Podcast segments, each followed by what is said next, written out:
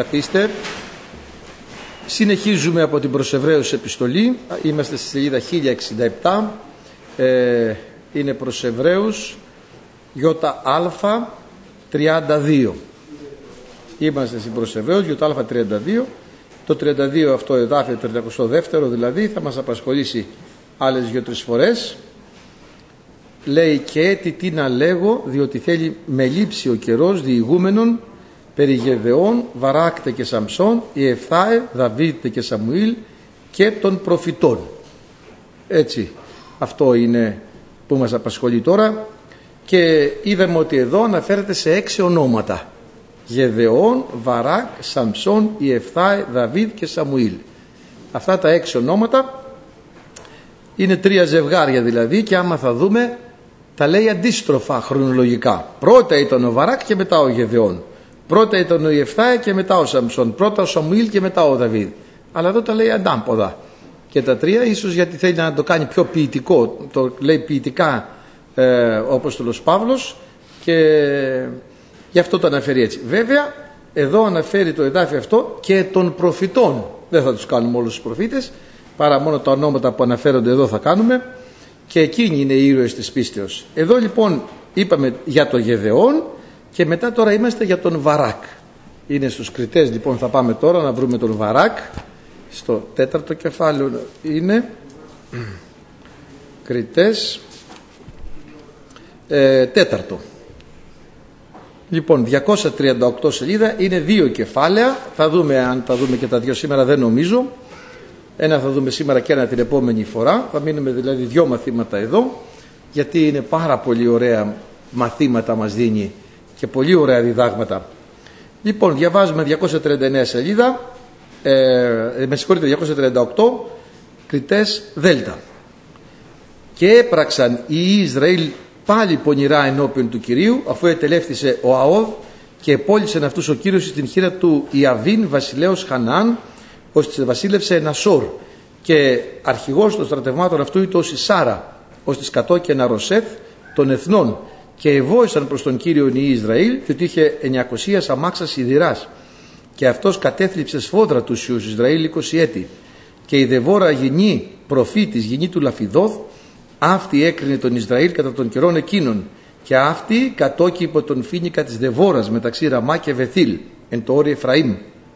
Και ανέβαιναν προς αυτήν οι Ισραήλ δε ανακρίνονται και έστειλε και κάλεσε τον Βαράκ τον ιόν του Αβινεέμ από κέδες Νεφθαλή και είπε προς αυτόν δεν προσέταξε ο Κύριος ο Θεός του Ισραήλ λέγον είπαγε και σύναξον δύναμη εν τόρι θαβόρ και λάβε μετά σου δέκα χιλιάδες ανδρών εκ των ιών Νεφθαλή και εκ των ιών Ζαβουλών. Και θέλω επισύρει προσέει των ποταμών Κισών των Σισάρα τον αρχηγό του στρατεύματος Ιαβίν και τα σαμάξας αυτού και το πλήρως αυτού και θέλω παραδώσει αυτόν στην χείρα σου και είπε προς αυτήν ο Βαράκ εάν σύ έλθεις μετ' εμού θέλω υπάγει αλλά εάν δεν έρθεις μετ' εμού δεν θέλω υπάγει η δε είπε θέλω ελθεί εξάπαντος μετά σου. Πλην δεν θέλεις λάβει τιμήν εν τη οδώ στην οποία υπάγεις διότι εις χείρα γυναικός θέλει πωλήσει ο Κύριος τον Σισάρα. Και η Δεβόρα εσηκώθηκε και πήγε μετά του Βαράκ εις Κέδες και συνεκάλεσε ο Βαράκ των Ζαβουλών και τον Εφθαλή Σκέδες και ανέβη με τα δέκα χιλιάδων ανδρών κατά απόδας αυτού. Και η Δεβόρα ανέβη μετά αυτού. Ο δε έβερο και νέος εκ των νιών του Οβάβ, περιθερού του Μωυσέως, είχε χωριστεί από τον Κενέον και είχε στήσει τη σκηνή αυτού έως τις δρός Ζαναήμ, Ζαναήμ της πλησίων Κέδες. Και ανήγγυλαν προς τον Σισάρα ότι ο Βαράκο γιος του Αβινέμ ανέβη στο όρος Σταβόρ και συνήθρισε τον Σισάρα πάσα στα αμάξες αυτού 900 αμάξες σιδηράς και πάντα το λαό των μεταυτού από αεροσέθ των εθνών εις των ποταμών Κισών και είπε η Δεβόρα προς τον Βαράκ σηκώθητη διότι αυτή είναι η μέρα καθήν ο Κύριος παρέδοκε τον Σισάρα στην χείρα σου δεν εξήλθεν ο Κύριος εμπροσθέν σου. Και κατέβη ο Βαράκ από το όρου Σταβόρ και δέκα χιλιάδες άντρας κατόπιν αυτού και κατετρόπωσε ο Κύριος τον Σισάρα και πάσα στα σαμάξας και πάν το στράτευμα εν στόματι μαχαίρας έμπροσθεν του Βαράκ. Και κατέβη ο Σισάρα από τις αμάξεις και έφυγε πεζός. Κατεδίωξε δε ο Βαράκ κατόπιν των αμαξών και κατόπιν του στρατεύματος έως της Σαροσέθ των εθνών. Και έπεσε πάνω το στράτευμα του Σισάρα εν στόματι μαχαίρας. Δεν έμεινε ουδέ εις. Και έφυγε ο Σισάρα πεζός στη σκηνή της Ιαήλ γυναικός του Εύερ του Κενέου διότι το ειρήνη μεταξύ του Ιαβίν βασιλέως της Ασόρ και του οίκου του Εύερ του Κενέου. Και εξήλθε η Ιαήλ συνάντηση του Σισάρα και είπε προς αυτόν «Ήσελθε κυρία μου, ήσελθε προς εμέ, μη φοβού». Και όταν εισήλθε προς αυτήν στην σκηνή σκέπασε αυτόν με κάλυμα. Και είπε προς αυτήν «Πότισόν με παρακαλώ λίγο νίδρο διότι δίψησα» και ίνιξε τον ασκόν του γάλακτος και πότισε αυτόν και σκέπασε αυτόν και είπε προς αυτήν «Στήθη στην θύρα της σκηνής και αν έλθει της και σε ρωτήσει λέγον «Είναι της εντάφθα» είπε ουχή. Και έλαβε η Αήλ, η γυνή του έβρε των πάσαρων της σκηνής και βαλούσα σφύρανε στην χείρα αυτής. Υπήγαινε σύχος προς αυτόν και ενέπηξε τον πάσαρον στον μήνυγκα αυτού ώστε εκαρφώθη στην γην διότι αυτός αποκαμουμένος όν εκοιμάτω βαθέως και απέθανε. Και ειδού ο Βαράκ κατεδίω και τον Σισάρα. Η ιδέα εξήλθε η συνάντηση αυτού και είπε προς αυτόν ήλθε και θέλω δείξει τον άνδρα τον οποίον ζητείς και όταν εισήλθε προς αυτήν ειδού ο Σισάρα έχει τον νεκρός και ο Πάσαλος εις τον μήνυγκα αυτού και ταπείνωσε ο Θεός κατά την ημέρα εκείνη τον Ιαβίρ Ιαβίν βασιλέα Χανάν έμπροσθεν τον Ιών Ισραήλ και εκρατεού το ηχείρ των Ιών Ισραήλ και κατήσχησεν επί Ιαβίν βασιλέα Χανάν εωσούς εξολότρευσαν τον Ιαβίν βασιλέα Χανάν. Δόξα τω Θεώ. Αυτή είναι η ιστορία του Βαράκ, τον οποίο ο Απόστολος Παύλος με φώτιση Θεού τον έχει συμπεριλάβει μέσα στους ήρωες της πίστεως. Και το Πνεύμα το Άγιο τον έχει καταγράψει, τον Βαράκ. Και βλέπουμε όμως τον Βαράκ λυπεί. Σαν πως εμείς δεν είμαστε. Είμαστε έτοιμοι θα λέγαμε να κρίνουμε το Βαράκ διότι ήταν λυπής. Δεν είμαστε κι εμείς, είμαστε. Αν όμως μένουμε στο Χριστό, αν ακολουθούμε τις οδηγίες του Κυρίου, θα είμαστε κι εμείς τους ήρωες της πίστεως.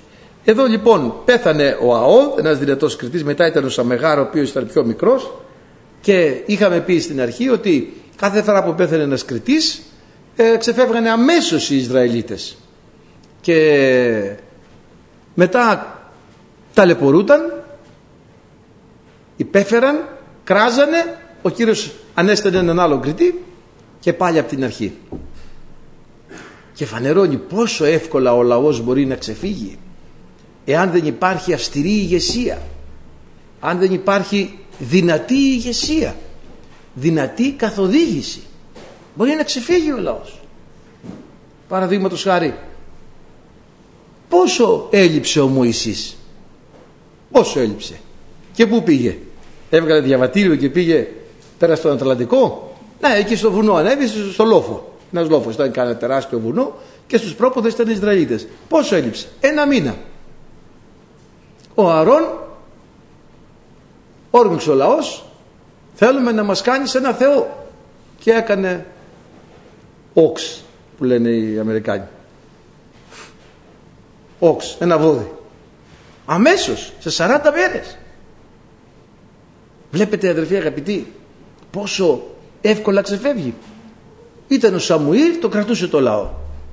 Έλειπε ο Σαμουήλ έπρεπε να υπάρχει άλλος. Ήταν οι κριτές κρατούσαν το λαό.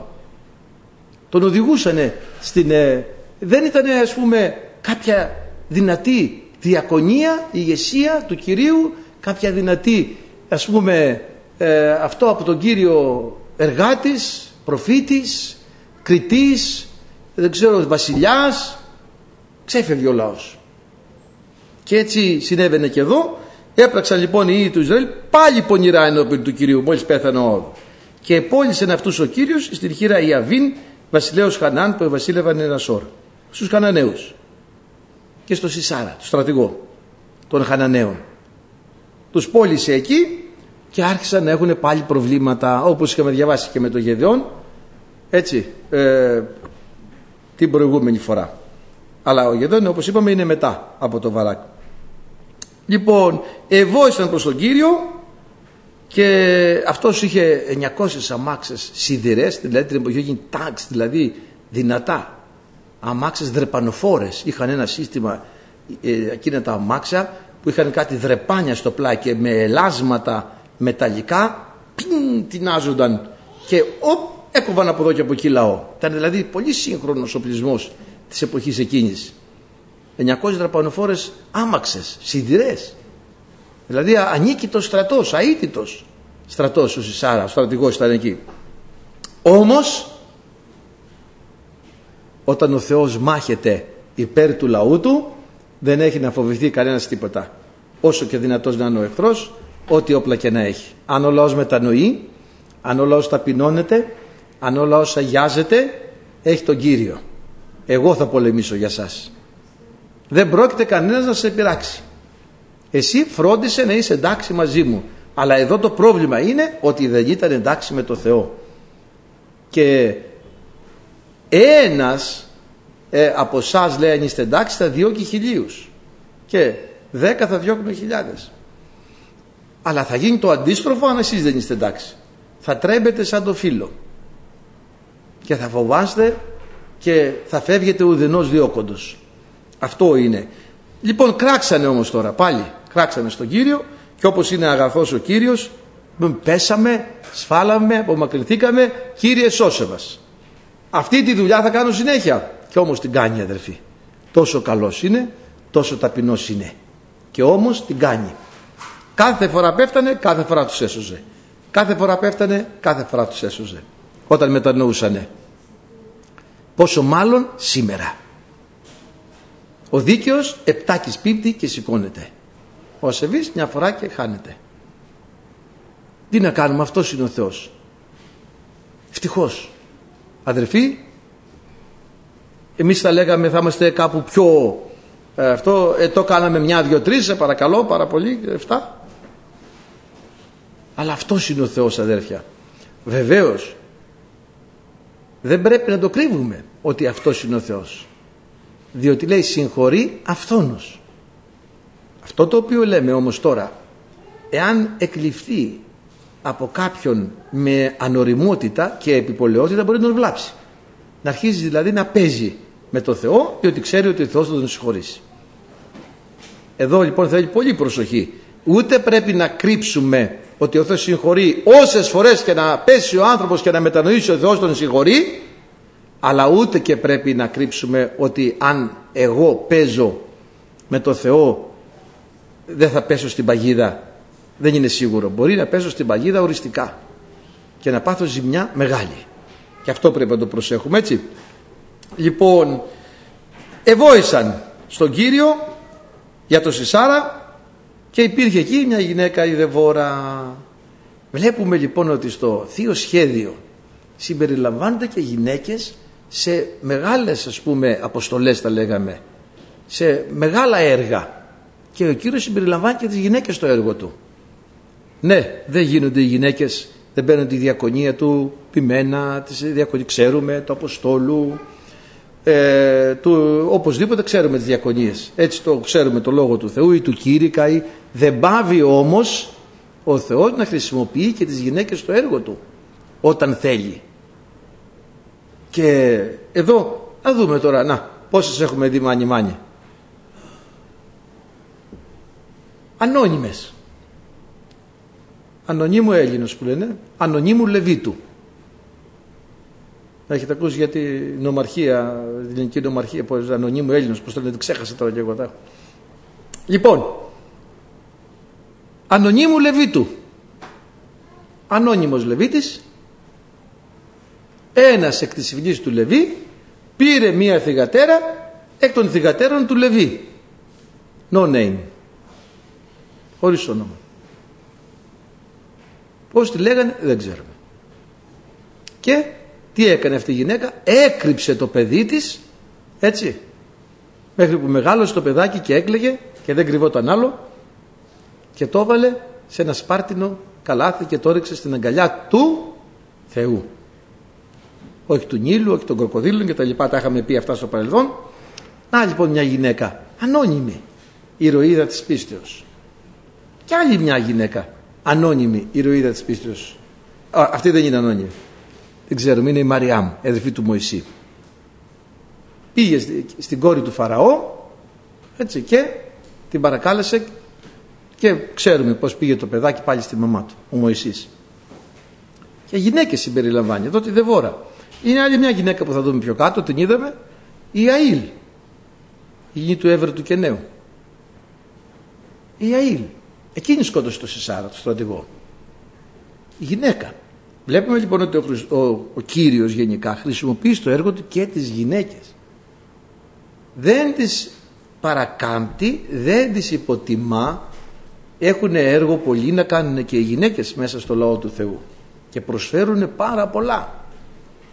Βλέπετε όταν ο Απόστολος Παύλος χαιρετίζει στην προς επιστολή πόσες γυναίκες αναφέρει ε, μαζί με τους συζύγους τους περισσότερες οι οποίοι εργαστήκανε στο έργο του Θεού.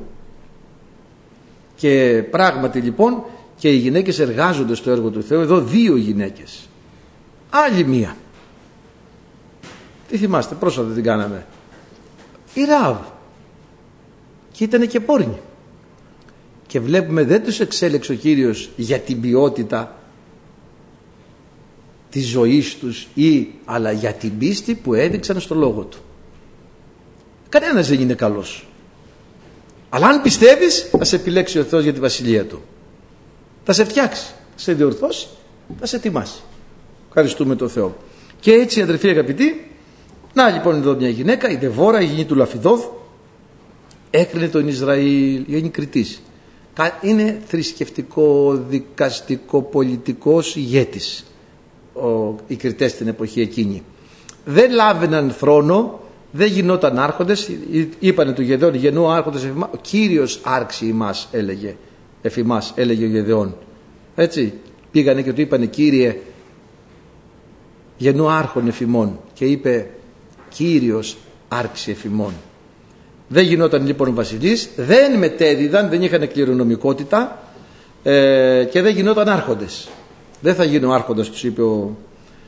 Ένας άλλος πιο κάτω βέβαια ο γιος του Γεδεών έγινε άρχοντας ο Αβιμέλεχ άμα θυμάστε αλλά έγινε χαμός. Και αδερφοί αγαπητοί η Δεβόρα λοιπόν αυτή έκρινε τον Ισραήλ στο φίνικα της Δεβόρας είχε πιάσει κάτω από ένα φίνικα στο νίσιο και είχε βάλει την καρέκλα της εκεί και καθότανε και έκρινε τις υποθέσεις ε, υπαίθριο ε, δικαστήριο, υπαίθρια βασιλεία και όλα αυτά. Λοιπόν, και εκείνη η γυναίκα της μιλάει ο Κύριος και της λέει πήγαινε, ε, κάλεσε τον ε, Βαράκ. Έστειλε και κάλεσε τον Βαράκ, τον νιό του Αβινέμ και του λέει ο Κύριος δεν προσέταξε πήγαινε μάζεψε στο όρος Σταβόρ ξέρετε τι είναι το όρος Σταβόρ το όρος της μεταμορφώσεως έτσι. Και λάβε μετά σου δέκα χιλιάδες ανδρών εκ των νιών Νεφθαλή και εκ των νιών Ζαβουλών άρα λοιπόν μάλιψε δέκα χιλιάδες άνδρες και εγώ θα παγιδέψω τον Σισάρα θα τον ε, στριμώξω μέσα στο χήμαρο Κισόν και τις αμάξες του και όλα αυτά και θα τους βρείτε ένα βέλος θα πετάτε, τρεις θα σκοτώνονται ας πούμε. Θα ήταν σε πυκνό αυτό σχηματισμό. Και θα τους παραδώσω στο χέρι σου. Και είπε προς αυτήν ο Βαράκ, εάν εσύ έλθεις μετ' εμού θέλω υπάγει, αλλά αν δεν έλθεις μετ' εμού δεν θέλω υπάγει. Είναι ήρωας της πίστεως με ολιγοπιστία. Πώς το κάνουμε, ήρωας της πίστεως του Πέτρος, κύριε χάνουμε. Άνθρωπος. Και ο Ηλίας δεν είναι ο Ηλίας ήρωας της πίστεως. Εννοείται. Αν δεν είναι κανένας άλλος, ο Ηλίας είναι. Ένας από τους δυο που έχουν αρπαχτεί. Φαντάζεστε τι πίστη υπάρχει σε αυτόν τον άνθρωπο. Και αρχίζει να τρέχει και να φοβάται την Ιεζάβελ. Έτσι. Ο Ηλίας το άνθρωπος ομοιοπαθής με εμάς.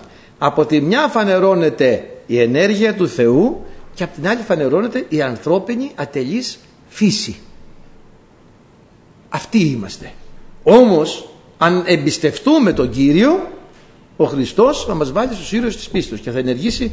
Λοιπόν εδώ φανερώνεται ότι είχε λίγο γι' αυτό ενώ ο λόγος του Θεού λέει τον Βαράκ είναι μαζί με τη Δεβόρα τους υπολογίζουν για έναν κριτή Βαράκ και Δεβόρα γιατί ήταν παράλληλα και οι δύο μαζί ουσιαστικά ο Βαράκ ήταν ο στρατηγός του στρατεύματος, ο αρχηγός του στρατεύματος, γι' αυτό μάζεψε 10.000 στρατιώτες και η Δεβόρα ήταν η προφήτησα που έκρινε.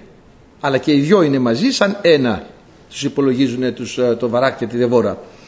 Λοιπόν ε, και ο Βαράκ λοιπόν βλέπουμε να χρειάζεται την ε, συμπαράσταση της Δεβόρας. Η Δεβόρα του λέει ναι μεν θα έρθω πλην όμως επειδή ο λιγοπίστησες δεν θα δοξαστείς. Βλέπετε; Τι να πω, αμέσως έρχεται η ανταπόδοση. Ε. Επειδή ο λιγοπίστησες δεν θα δοξαστείς. Και όχι μόνο αυτό, δεν θα σκοτώσεις εσύ το Σισάρα, αλλά ούτε και κανένα στρατιώτη σου, ούτε κανένα εξωματικό σου. Θα τον σκοτώσει μια γυναίκα. Κοιτάξτε να δείτε, παρόλα αυτά είναι στους ήρωες της πίστεως. Γιατί είπαμε φανερώνεται η ανθρώπινη μας φύση αδέρφια.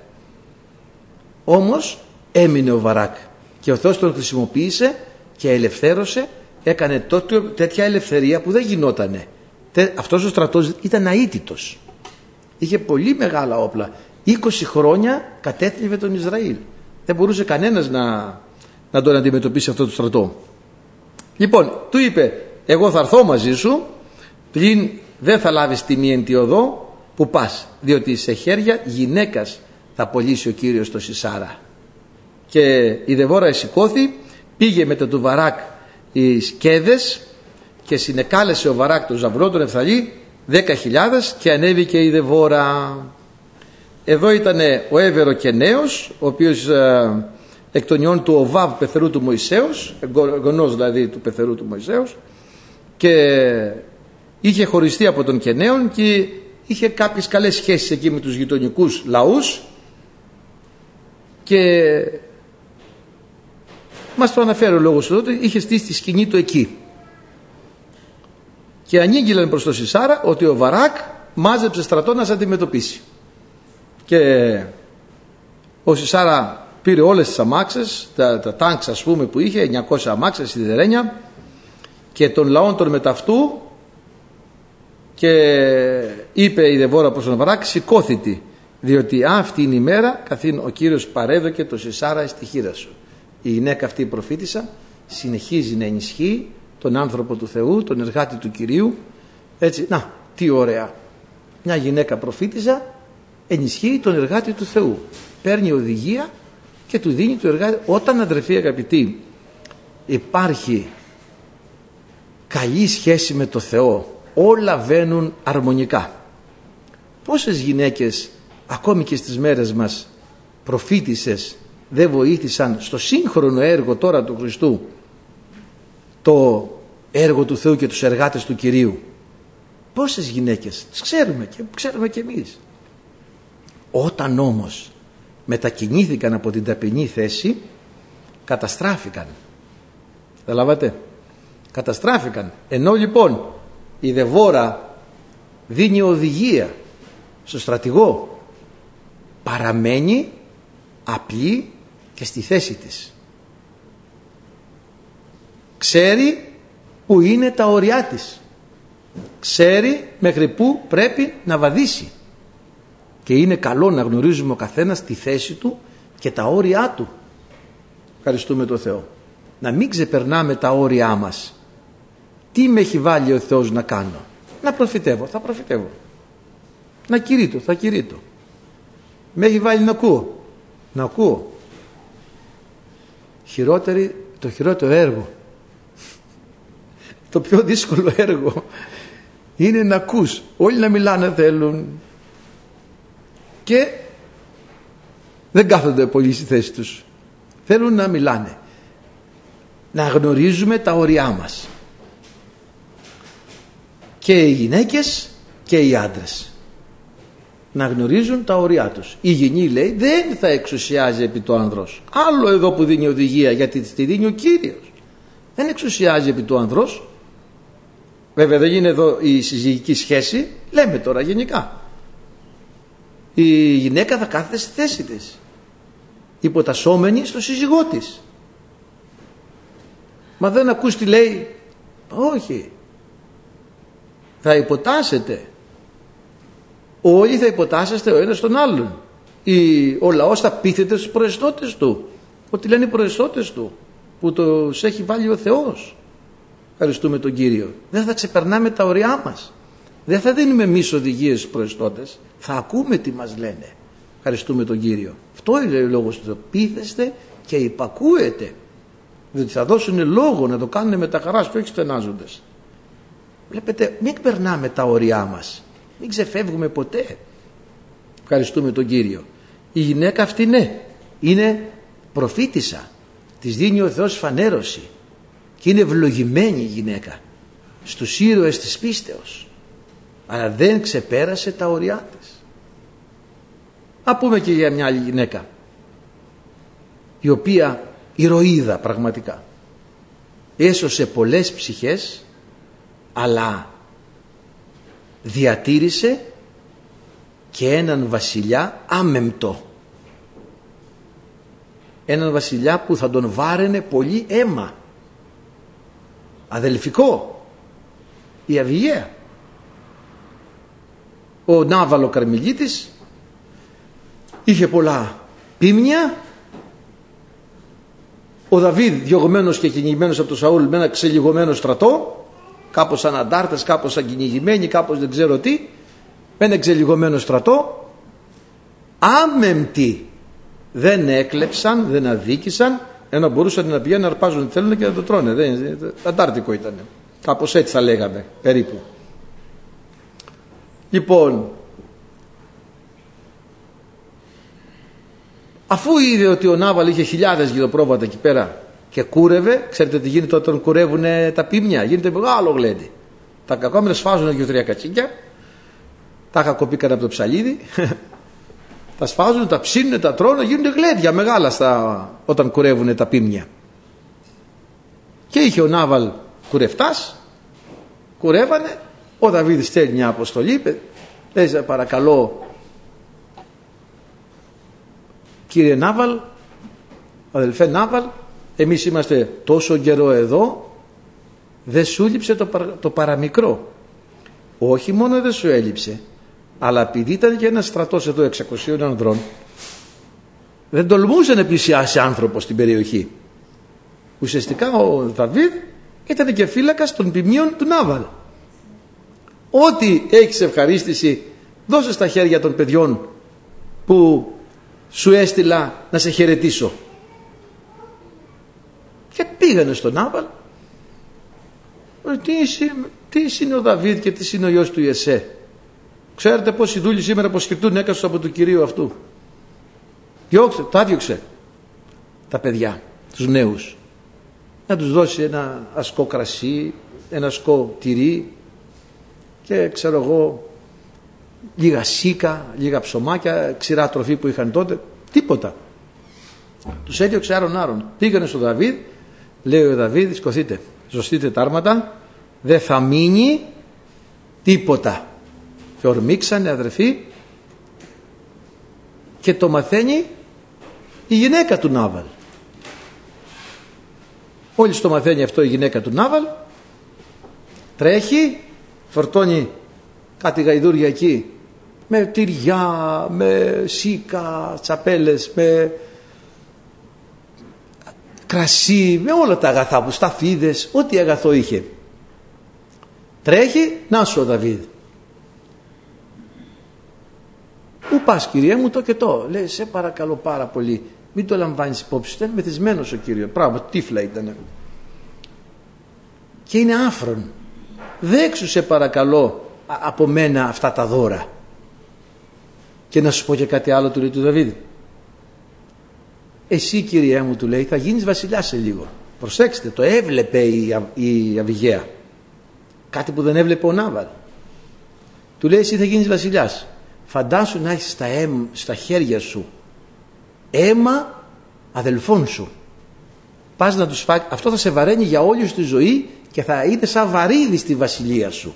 Δεν θα μπορείς, θα σε ελέγχει η συνείδησή σου, θα σε ελέγχουν οι άνθρωποι, θα σε ελέγχει ο Θεός. Ο Δαβίδ είναι φωνιάς. Για ένα κομμάτι ψωμί και τυρί και για μια τσαπέλα σίκα έσφαξε 50 νοματέους, αδελφούς. Είναι δυνατόν κυριέ μου, του λέει να κάνεις εσύ τέτοιο πράγμα που ετοιμάζεσαι να γίνεις βασιλιάς. Και αναχέτησε το θυμό του Δαβίδ, αδερφοί αγαπητοί, και έσωσε αυτή η γυναίκα τον, την οικογένειά της την περιουσία της και το βασιλιά Δαβίδ. Βλέπετε τι πάει να πει μια γυναίκα που αν συμπεριφερθεί ταπεινά και σοφά πόσο πολύ μεγάλο έργο και βοήθεια μπορεί να κάνει. Όπως είπαμε δεν ξεπερνάμε τα όρια. Σου έχει δώσει εδώ ένα μεγάλο χάρισμα και σε γυναίκα. Εκεί θα κάτσεις όμως. Το χάρισμα είναι μεγάλο, αλλά εσύ θα είσαι μικρή. Έτσι δεν είναι; Θέλουμε το χάρισμα, το θέλουμε μεγάλο, αλλά σένα θέλουμε μικρή. Ταπεινή, υπάκουη, με, με εδώ και σοφροσύνη, όπως πρέπει να είναι οι γυναίκες του Χριστού. Ευχαριστούμε τον Κύριο. Έχει σημασία πολύ μεγάλη αυτό. Λοιπόν, εδώ η Δεβόρα οδηγεί το στρατηγό.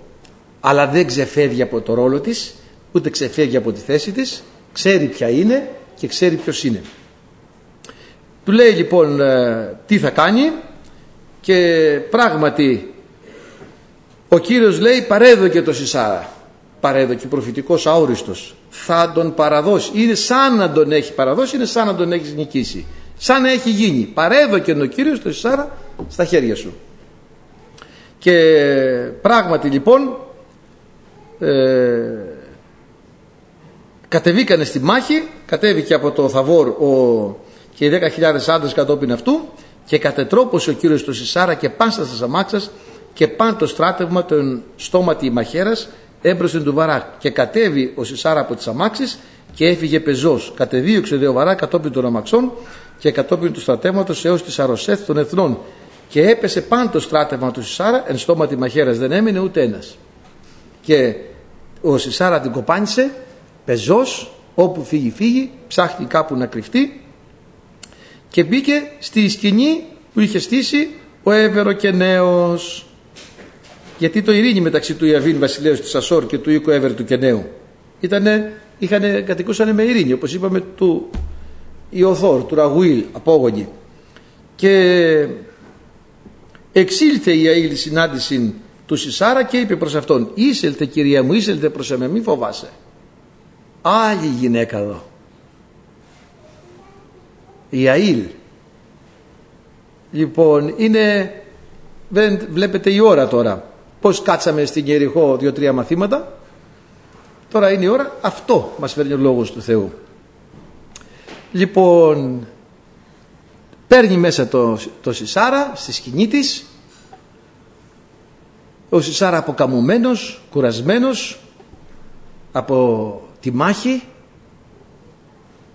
Φαντάζεστε, η μάχη ήταν, τότε δεν ήταν πατάω ένα κουμπί, τώρα είναι με τα κουμπιά. Η μάχη ήταν σώμα με σώμα. Ξύφος με ξύφος. Και κλωτσές, μπουνιές, ε, ό,τι να είναι. Ήταν πολύ εξαντλητικές οι μάχες, έτσι. Λοιπόν, και τρέχει ο Σισάρα, του λέει δώσ' μου λίγο νεράκι. Νεράκι γιατί; Έχω ωραίο γάλα στον ασκό. Μόλις άρμαξα τις κατσίκες. Φρέσκο γάλα. Το γάλα είναι χαλαρωτικό ακόμη και σήμερα πίνει ένα γαλατάκι το βράδυ και είναι λίγο χαλαρωτικό και κοιμάσαι. Κουρασμένος από τη μάχη, ήπια και το υπνοτικό που του έδωσε η ελαφρύ χαλαρωτικό που είναι το γαλατάκι ε, άνοιξε τον ασκό του γάλακτος και τον επότισε και τον εσκέπασε λίγο αισθάνθηκε και σιγουριά και της λέει κοίταξε στήθη στη, στη θύρα της σκηνής και αν έλθει κάποιος και σε ρωτήσει είναι κάποιος εντάφρα, πες όχι. Είναι κανεί μέσα γιατί ξέρεις με κυνηγάνε. Θα πεις όχι. Και έλαβε η Αήλ, η γυνή του Εύερ, των πάσαλων της σκηνής και βαλούσα σφύρανη στην χέρια αυτής πήγε ησύχως προς αυτόν. Βλέπετε τι ωραία. Δεν ξεπερνάει ούτε αυτή τα ωριά της. Οι λέξεις είναι καθοριστικές. Τι είναι πολύτιμο ενώπιον του Θεού στη γυναίκα, ησύχος το πράον, πράο και ησύχιο πνεύμα. Πήγε όπως λέει ο Λόγος του Θεού. Με πραότητα και ησυχία. Πήγε λοιπόν εκεί ησύχος. Έτσι πρέπει να κινείται η γυναίκα είπαμε. Ησύχος. Το πράο και ησύχιο πνεύμα ενώπιον του Θεού είναι πολύτιμο. Μα άμα είμαι πράγμα και εσύ τι θα κάνω; Εσύ θα σκοτώσεις το Σισάρα αλλά με πραότητα και ησυχία. Άμα κάνεις πολύ φασαρία, ας σας πω κάτι αδελφοί, γεμίστε ένα δενεκέ με λάδι. Πολύτιμο αγαθό πια. Και το σπορέλο πήγε παραπάνω από το λάδι, το σπορέλο. Λοιπόν, γεμίστε ένα τέτοιο σπορέλο. Και έναν άδειο δίπλα. Και χτυπήστε τους δενεκέδες. Το άδειο δοχείο κάνει πιο πολύ θόρυβο. πιο πολύ φασαρία. Ο άνθρωπος που είναι πλήρης πνεύματος Αγίου δεν κάνει φασαρία γύρω από το όνομά του. Δεν κάνει φασαρία να ζητάει πολλά πράγματα αλλά κινείται με ησυχία. Η σύσταση έρχεται από τον Κύριο. Δεν τραβάει την προσοχή. Δεν είναι εκεντρικός. Και κυρίως όπως είπαμε για τις γυναίκες το πράο και ησύχιο πνεύμα ενώπιον του Θεού είναι πολύτιμο. Προσοχή λοιπόν οι γυναίκες. Όχι φωνές, όχι νεύρα, όχι βιασύνες, όχι προπέτειες, όχι... Γιατί αυτό χαρακτηρίζει τις Άγιες γυναίκες. Οι γυναίκες του κόσμου έχουν επιδοθεί σε έναν αγώνα προβολής ε, να φανούν, να κάνουν, να ράνουν, να δείξουν και να εντυπωσιάσουν, να προκαλέσουν με τον τίσιμό τους, με τη συμπεριφορά τους, με όλα αυτά. Αδερφοί, όμως η γυναίκα, η πιστή, έχει πράο και ησύχιο πνεύμα, αλλά δεν είναι αδύναμη. Είναι πολύ δυνατή. Άλλο πραότητα, ησυχία, υπακοή στο Χριστό και στο Λόγο Του και άλλο αδύναμη. Ποιος είπε ότι η γυναίκα του, του Χριστού, η γυναίκα του Ευαγγελίου, η γυναίκα η πιστή είναι αδύναμη; Τα που γυναίκα σκότωσε το, τον άρχοντα, τον εχθρό δηλαδή. Γυναίκα τον σκότωσε. Πώς; Με πραότητα και ησυχία. Δεν είναι αδύνατη, ούτε υποδέστερη, ούτε κατώτερη αλλά ξέρει τα όρια της. Πήγε λοιπόν γιατί; Άμα κάνεις πολύ φασαρία γύρω από σένα, γύρω από το όνομά σου, γύρω από τα πράγματα θα τον ξυπνήσεις τον εχθρό και δεν θα μπορέσεις να τον καταφέρεις με πραότητα και ησυχία. Λοιπόν, πήγε λοιπόν ησύχος προς αυτόν, πήρε από τη σκηνή της ένα μπάσαλο Άμα θα δεις πιο κάτω η Δεβόρα ψέλνει όταν έχει γράψει αυτό το πούμε την επόμενη φορά ή άπλωσε λέει την αριστερά αυτής στον Πάσαλο και της δεξιά αυτής στη σφύρα των εργατών. Με σαν εργάτη συμπεριφέρθηκε, καταλάβατε; Πήρε τη σφύρα των εργατών.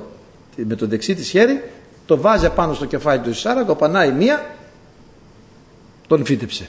Εκεί έμεινε. Πέρασε το πάσαλος από την άλλη μεριά, καρφώθηκε κάτω στη Σάρα, τελείωσε ο εχθρός. Με πραότητα και ησυχία. Όπως προβλέπουν οι διαταγές λέγαμε στο, στο στρατό. Όπως ο Λόγος του Θεού προβλέπει. Ω, τι ωραία. Νίκη μεγάλη έρχεται όταν μένουμε ακριβώς στο Λόγο του Θεού. Και η γυναίκα αυτή δεν καυχήθηκε πουθενά. Απλά ο Βαράκ έψαχνε, ο στρατηγός αυτός, και ο κριτής πλέον και στρατηγός και κριτής μαζί με τη Δεβόρα και έψαχνε το Σισάρα που κρύφτηκε και η, κατεδίωκε το Σισάρα η Αήλ εξήλθε συνάντηση αυτού τον βρίσκει έμαθε που ήτανε και του λέει μην τρέχεις από εδώ έλα σου δείξω εγώ που είναι ο Σισάρα και εισήλθε προς αυτήν και είδε ο Σισάρα έκει τον νεκρός και ο Πάσαλος εις τον μήνυγκα αυτού.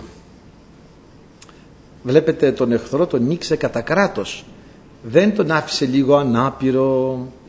Ε, πού τον χτύπησε; Εδώ. Ο εχθρός έρχεται εδώ. Να το ξέρετε.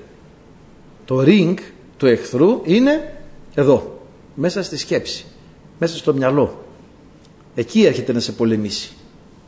Εκεί έρχεται να σου πει δεν σε αγαπάει ο τάδε, δεν σε αγαπάει ο Χριστός, δεν σε ακούει ο Χριστός, δεν σε θέλει εσένα και σου βάζει λόγια για τον έναν, λόγια για τον άλλον, κατηγορίες για τον έναν, κατηγορίες για τον άλλον. Μήπως να φωνάξουμε την Ιαήλ με καμιά πεντακοσαριά πασάλους. Και να αρχίσει να χτυπάει τον εχθρό. Στα μηνύκια αδερφοί αγαπητοί στις σκέψεις στους διαλογισμούς στις φαντασιώσεις, στις γνώμες, τις ανθρώπινες, τις απόψεις, στις ενστάσεις, στις κατηγορίες, στις ολοπλοκίες, στις πονηριές. Μήπως πρέπει να φωνάξουμε την Ιαήλ και σήμερα να έρθει με ένα μπάσαλο και να αρχίσει να καρφώνει. Φυσικά όχι τον άνθρωπο τον εχθρό. Εδώ λοιπόν είναι ο εχθρός. Δεν του κόψε τα χέρια δεν του κόψε τα πόδια αλλά εδώ τον χτύπησε. Και αν τον χτυπήσεις εκεί όλα είναι εκεί. Πολλοί άνθρωποι ταλαιπωρούνται πάρα πολύ στη σκέψη τους και στο μυαλό τους. Έχουν ιδιαίτερη ευαισθησία. Και δεν μπορούν να οχυρώσουν Γι' αυτό λέει αναζωσθέντες τα σωσφίας της διανοίας σας και φορέστε και την περικεφαλαία της σωτηρίας. Δεν μπορούν να οχυρώσουν εδώ τα μηνύγια τους, δεν μπορούν να οχυρώσουν τις σκέψεις τους και γίνεται, ο εχθρός αλωνίζει και ο εχθρός κινείται ελεύθερα στο μυαλό τους. Και γίνονται ζημιές. Και ο άνθρωπος υποφέρει και ταλαιπωρείται και ητάται και πέφτει και υποφέρει. Αδελφοί αγαπητοί θέλει χτύπημα ο εχθρός εκεί. Το ρίγκ του εχθρού όλου είναι στο μυαλό.